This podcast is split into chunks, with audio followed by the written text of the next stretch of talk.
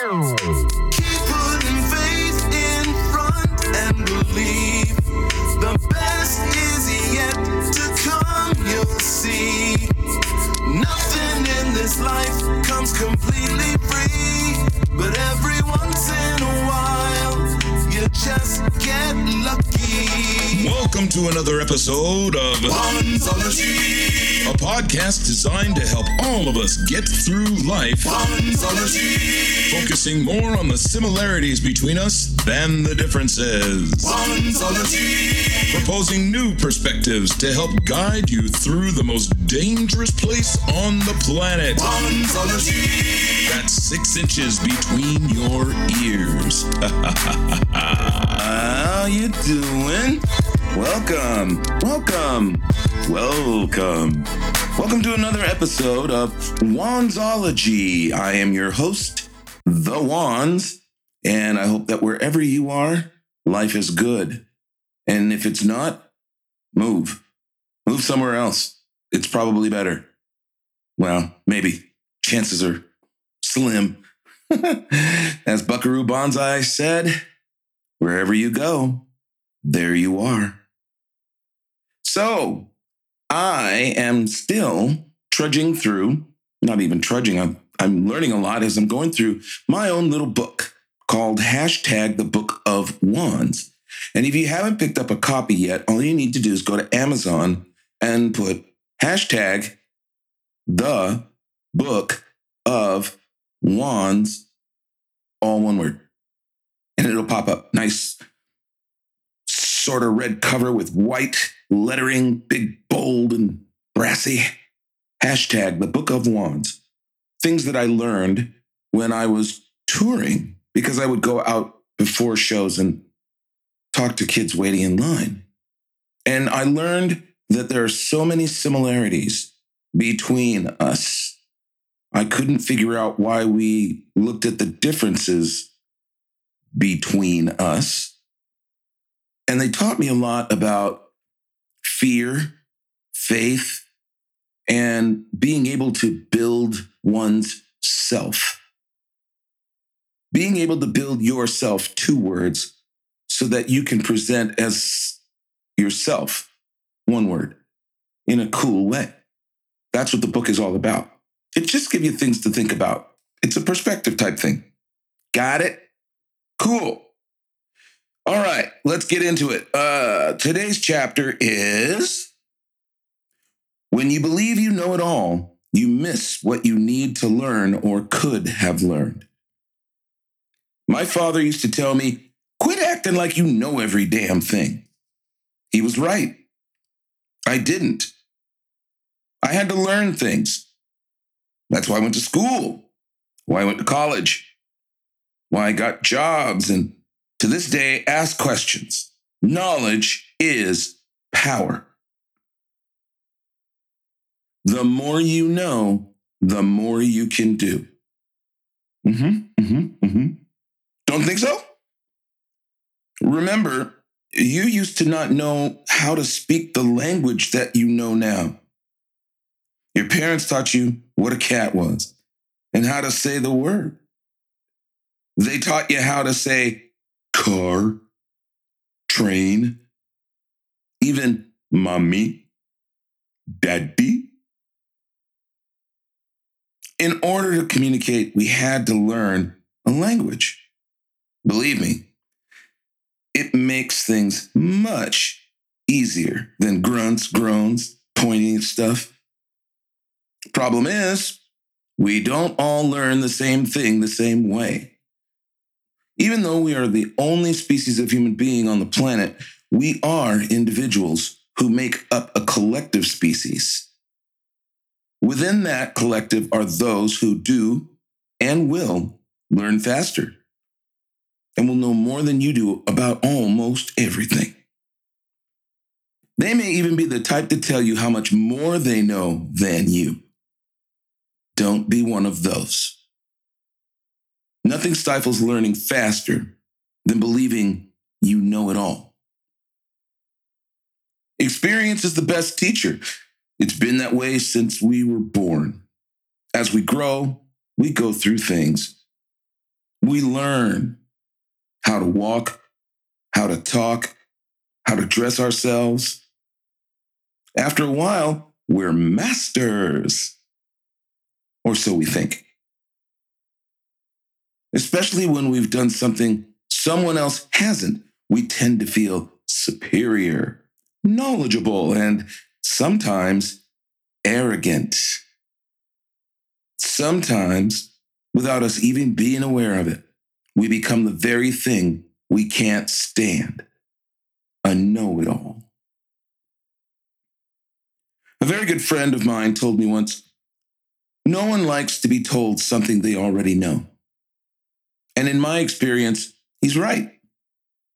Can you imagine someone telling you how to put your underwear on or how to pour milk into a glass? How'd you like some instruction on what pants look best on you or what you should be when you grow up? Yes, your parents did all of these things and more until we knew things on our own. We proved to them that we had learned and then some. We took what they taught us about how to walk, and then we learned how to run, how to put on our own makeup, how to break the law and not get caught. Well, some of us didn't learn that lesson very well. My point is when when we think we've learned all there is to learn about something, we take that knowledge and try to use it. Forget about the world and everything in it changing or evolving. We already know all we need, yeah? Right. We used to not know how to work a computer. Really smart folks knew how to do that. Or fix a car, braid hair, or cook the perfect steak.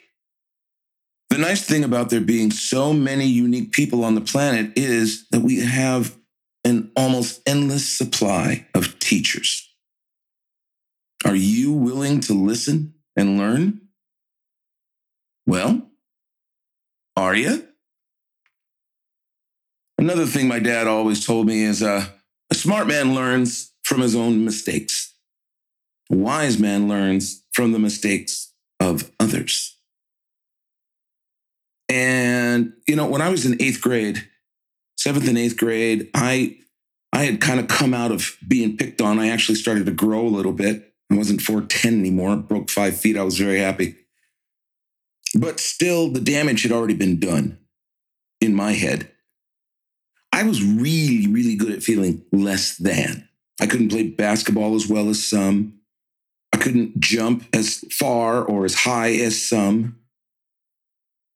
Things that I really like to do. I mean, I kind of like to play basketball, but I really like to play football.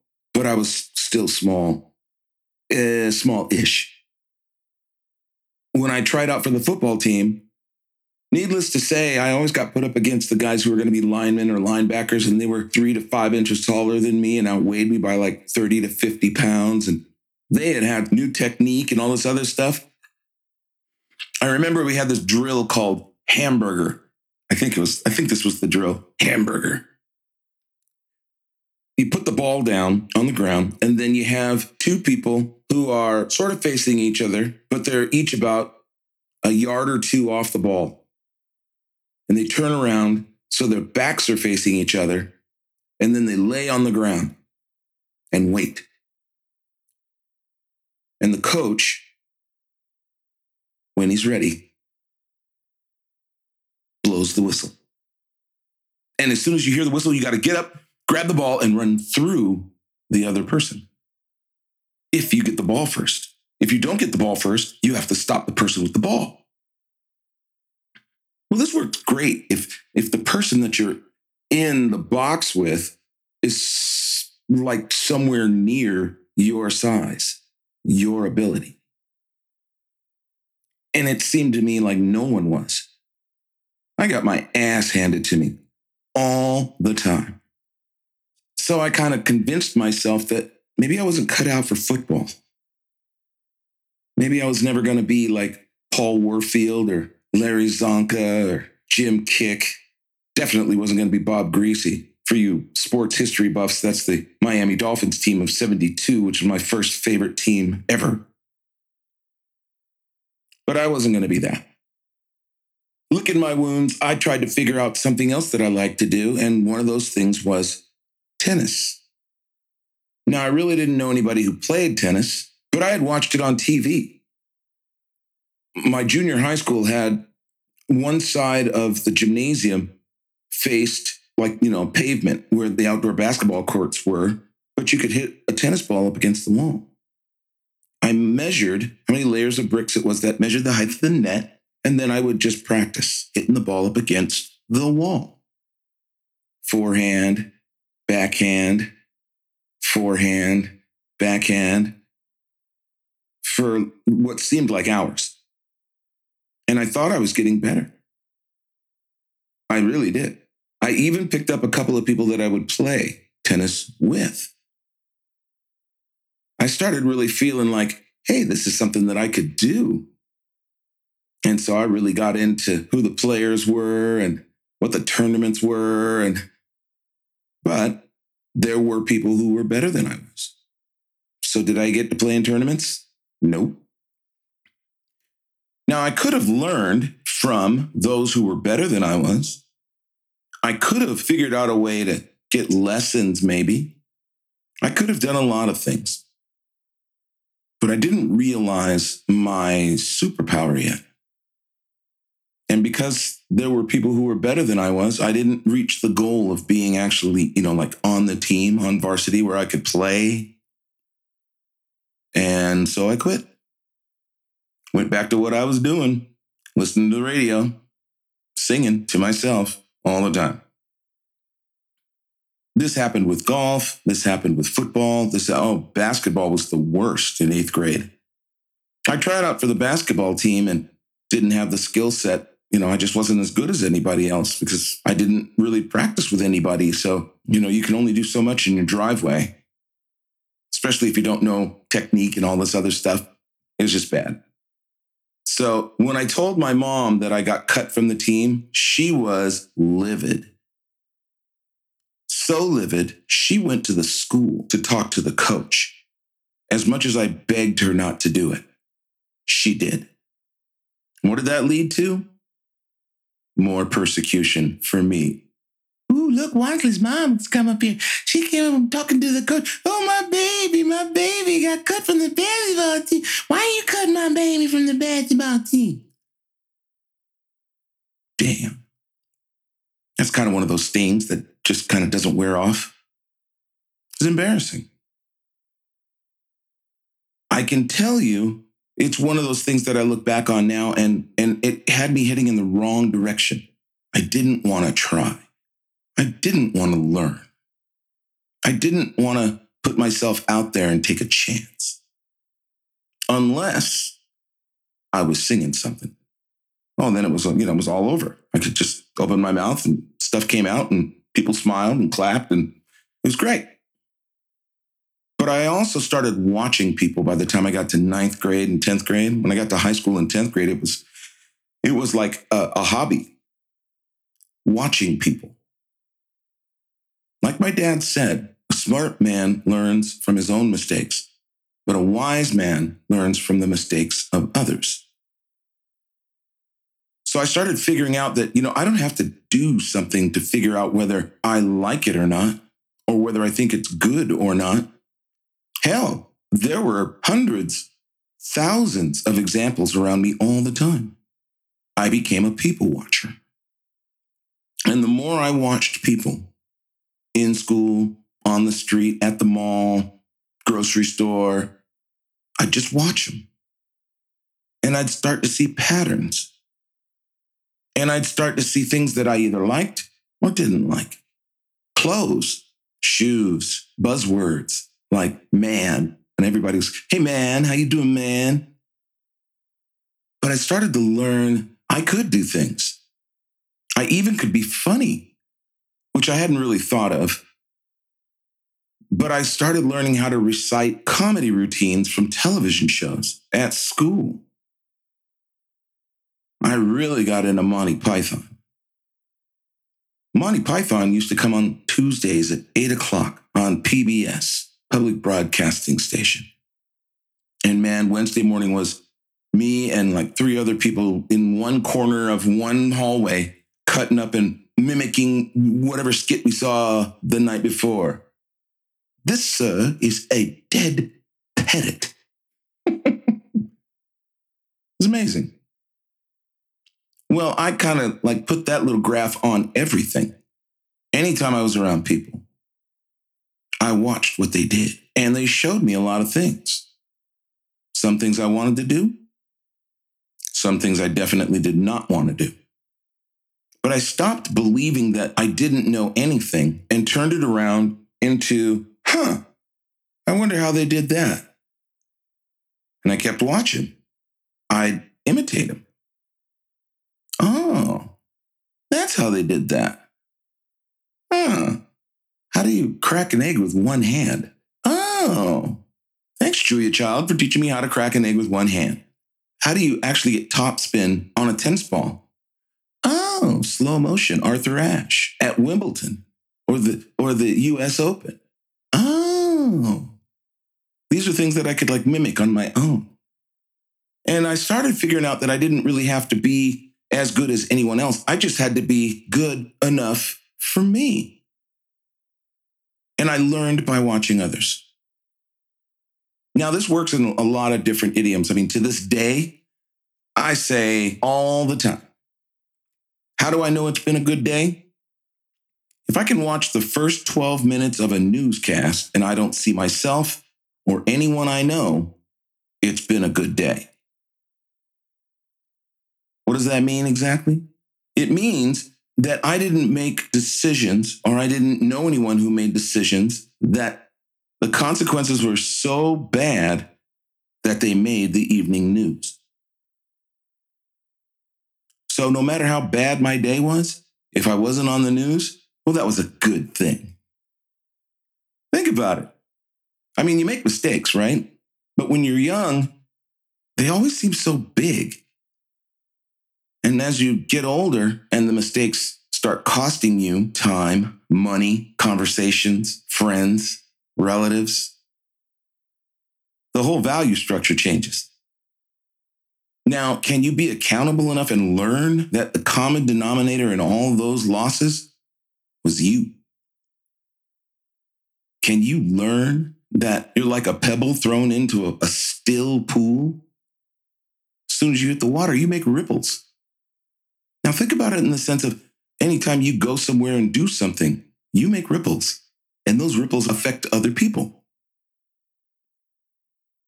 Can you learn from somebody else what not to do? Well, yeah, just like you can learn what you can do. But here's the thing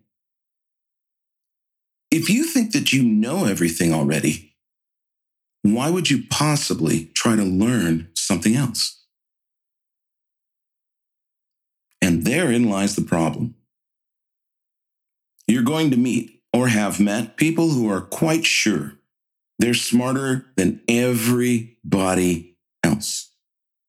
And they are not afraid to tell you. They're not afraid to prove it to you. It's pretty easy to watch someone Say, like you're standing in line at a restaurant you've never been to before. Watch the person in front of you order something. If you don't know what it is, are, are, are you brave enough to ask what it is that they ordered or why they like it? Maybe when you come into the restaurant, you sit down and you look around at everybody else's table and you see something that looks different, interesting. Do you ask, hey, what is that? and then order the same thing? It happens. That's what I'm talking about. Being open to learning, learning things that you might already know. Imagine that. Imagine a parent thinking, wow, I don't know everything. Scary proposition, especially for the parent. The last thing you want to seem is unknowing because you're there to guide your children, right? But is there really any reason you can't learn from them too? I mean, their experience is not yours, and vice versa. If you don't have that level of communication with your kids, how, how are either of you going to actually learn something? It becomes the parent dictatorship and, and, you know, and the kid feels like a slave and wants to rebel and do all this other stuff. I started wearing clothes that my kids wore. I started talking like my kids. And it was the stuff of jokes between us. I wasn't trying to be like them. There were things that I just liked. And just like Monty Python, I would imitate. And what did I learn? Lots. Mostly, I was better able to judge whether or not I taught my kids well. Because if they knew something and could demonstrate it, there you go. It's the way it works with almost everything. How do you know you know something? Because you can do it. How do you really know that you know something? Well, you can explain it to somebody else and they then know how to do it just like elementary school teachers teaching you multiplication, subtraction, division. All that stuff didn't like come in a cereal box, you know. We learned it. One of the cornerstones of my whole philosophy is that the learning never stops. Doesn't matter what it is. I'm still trying to learn how to code. Still trying to learn better ways of writing music. I'm still trying to learn how to play instruments better. I go see bands and watch other people play and then go home and try to play like them. I, I, mean, I taught myself how to play drums. I taught myself how to play bass. I taught myself how to play guitar before I finally, after a couple of decades, figured out that I should just take lessons and get it over with. But I had to learn how to learn. That was the best thing about college. It taught me how to learn and that I could. Now all I did was just take that stuff and put it on people. It's amazing what you might be able to find out if you don't convince yourself you know it all. So, as the book says, that would be the book of Wanz. When you believe you know it all, you miss what you need to learn or could have learned. Remember, a wise man, a wise person, learns from the mistakes of others. So pay attention to what somebody else is doing and don't make the mistakes they make. Good luck. Thanks for hanging with me, y'all. I really appreciate your attention. I'm not a doctor, no, I'm no psychologist, but I learned how to pay attention. And all I'm doing is sharing my perspective. And it will always be up to you whether it's useful or not. Try it. You might like it. Cool. I know I say that a lot. Cool. that's left over from the 70s. Oh man, that's so cool. Don't be jiving me, dude. Come on, man. Don't jive me, man. Oh, brother. I'm out of here, y'all. Be good. I'll see ya next week. Hey, thanks for joining me today. I want you to go to your social media and follow W-A-N-Z-ology. you can find me, my music, and my story at thewanz.com. Bye!